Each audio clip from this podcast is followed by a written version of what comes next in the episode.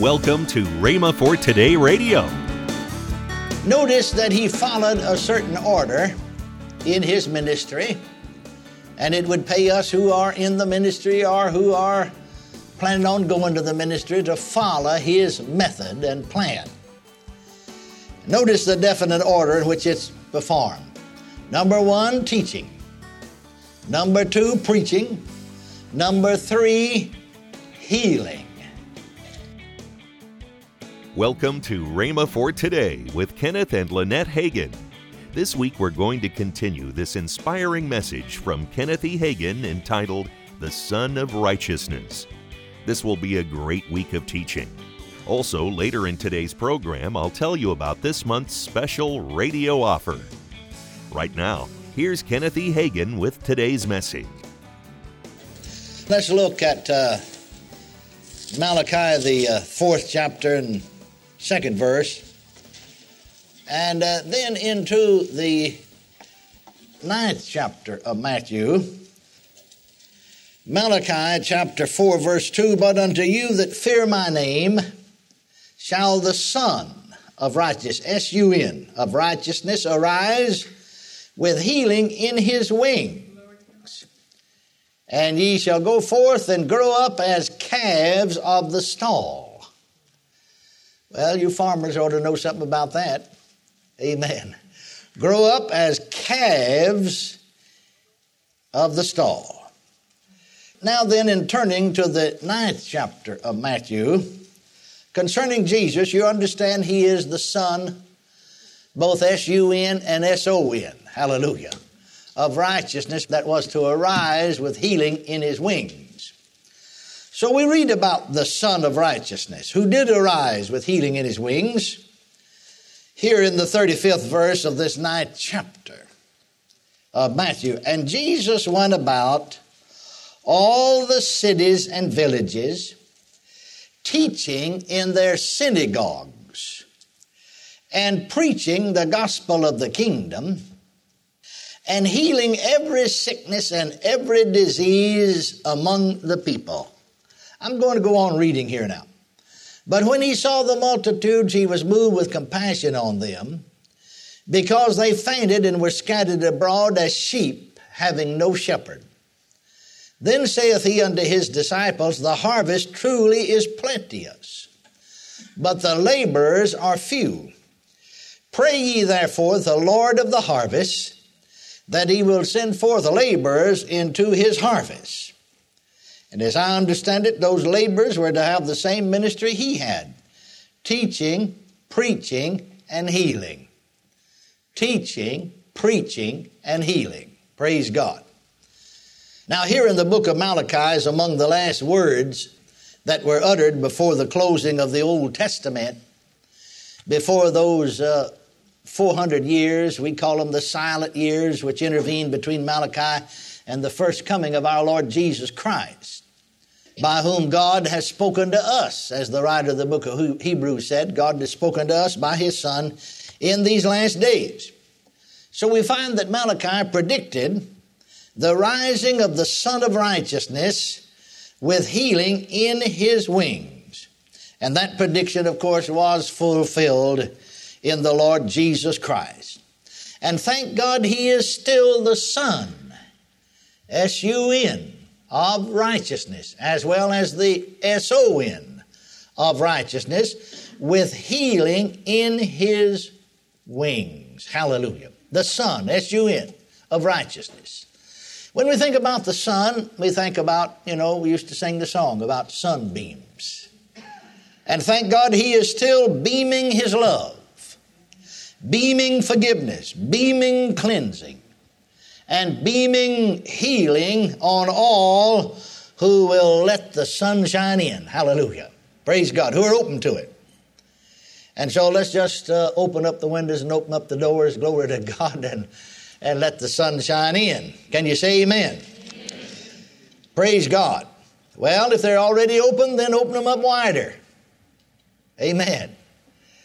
Better still, step right out of ourselves into Christ. Here's a song that we mentioned last time teaching along this line in one of her books, Dr. Lillian B. Yeomans, who was a medical doctor, raised up from a deathbed and spent the rest of her time preaching divine healing. And she had a little song that the Lord gave her sister, Sister Amy Yeomans. In fact, she published a whole book of them. And uh, they're not in, it's not in print anymore. It hasn't been since 1942. But these songs were songs that were given to her sister by the Spirit. She either sang them in tongues and sang the interpretation or just through the spirit of prophecy, just by the inspiration of the moment. And, and I thought this was real good, so I wanted to pass it on to you. Step out into the light and stay there. Walk there. Sit down there. Step out into the light and grow there. Praise the living word. In Jesus, all is bright. So live there, rest there, abide there. Step out into the light. Pass on through faith to sight, the light of God. Hallelujah. And so let's just do that. Let's just step out, hallelujah, of ourselves into Christ. He is the light. I am, he said, the light of the world. Now then, notice something about the work of Jesus, the Savior and the healer. Notice that he followed a certain order in his ministry, and it would pay us who are in the ministry or who are planning on going to the ministry to follow his method and plan. Notice the definite order in which it's performed. Number one, teaching. Number two, preaching. Number three, healing. And we said to you last time, let's learn to put first things first. That's the reason sometimes we don't get the job done as efficiently as we ought to. Now, Jesus first teaches. Did you notice that? He went about their cities and villages teaching in their synagogues, preaching the gospel of the kingdom and healing every manner of sickness and manner of disease among the people. So he put teaching first. That is, he reveals to man God's will for him. And he shows man how far he has wandered from it. But thank God he doesn't leave him there. Secondly, he preaches. Now, the Greek word translated preach means to proclaim.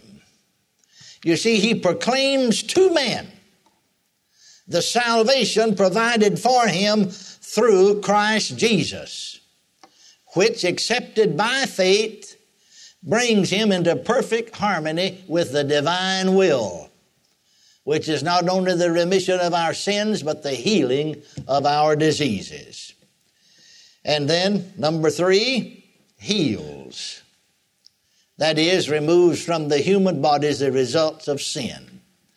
Well, thank God that's God's order. And it would be well for us to remember that it is unchanging. There was another important thought that I want to dwell with for a moment before we go further. And that is this that sometimes people who come to be healed of some distressing complaint, disease, or sickness are likely to feel rather impatient. And to be honest with you, some of them just get downright angry. That instead of praying for them at once, we just deliberately, prayerfully, reverently read to them the word or teach them, in other words, sometimes for hours. Well, I made mention of Dr. Yeomans, and uh, she made mention of the fact in her writings that she and her sister had a what they called a faith home, where they would take patients in that were incurably ill, terminally ill, that is, given up to die by medical science, and get them healed by faith in God. They could only have three and at the most four patients at the time all of them were beyond medical aid. All of them were given up, as I said, to die by medical science. And yet, Dr. Yeomans points out that they very seldom lost a case. That is, very seldom did one die. They got them healed. Now, that's amazing, isn't it? And that's a phenomenal success. Amen. when you consider that all these people are on the deathbed. And Dr. Yeomans, in her writings, makes mention of this fact that on one occasion they got another person healed, so they had an empty bed. They notified the next one on the list because they always had a waiting list for people that wanted to come. And they brought the lady in in an ambulance. Now, Dr. Yeoman said that uh, as they brought her in to the house, that I checked her pulse. And having practiced medicine for so many years, I knew that the woman was in a dying condition. And had I still been practicing medicine, I would have begun to immediately administer to her strong stimulants to stimulate her heart action and so on. But due to the fact that I was no longer practicing medicine, I had her taken to the upstairs bedroom and just sat down and read the word to her.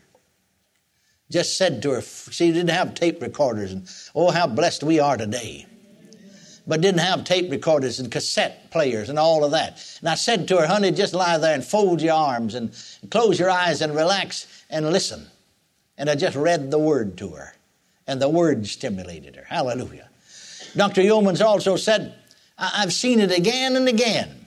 I've seen patients, being a doctor, she called these folks patients who had come to be healed, you know.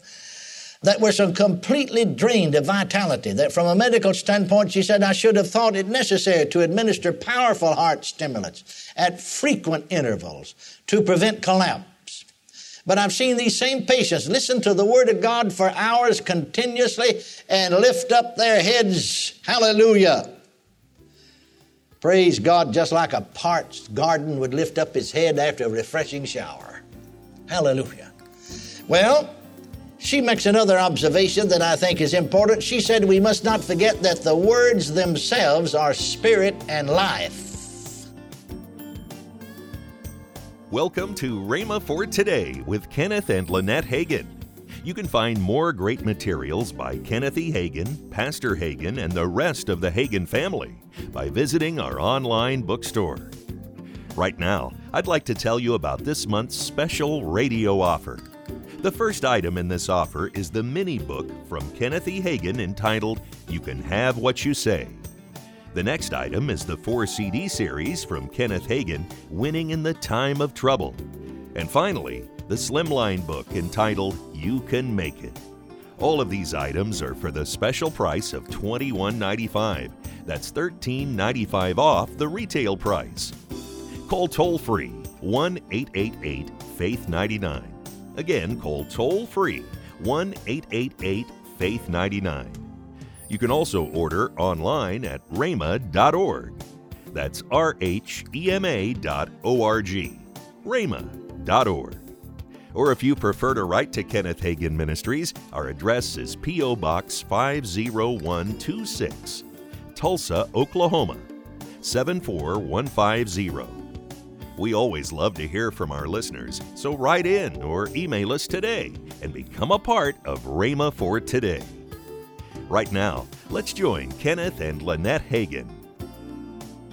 In October the 18th through the 20th, we've yes. got a Rhema College weekend. Uh-huh. And uh, right here on the Rhema USA campus. That's right. And uh, you're going to meet instructors, you're going to get to 10 classes, you're going to get a tour of everything that's going on. Yes. And then on Sunday morning, you can be in the Sunday morning services with us. Mm-hmm. And uh, there is a fun night.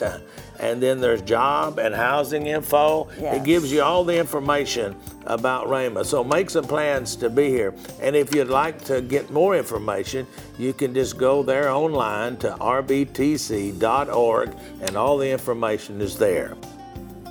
Call 1 888 Faith 99. That's toll free 1 888 Faith 99. Tomorrow, Kenneth E. Hagin will continue his series, The Son of Righteousness.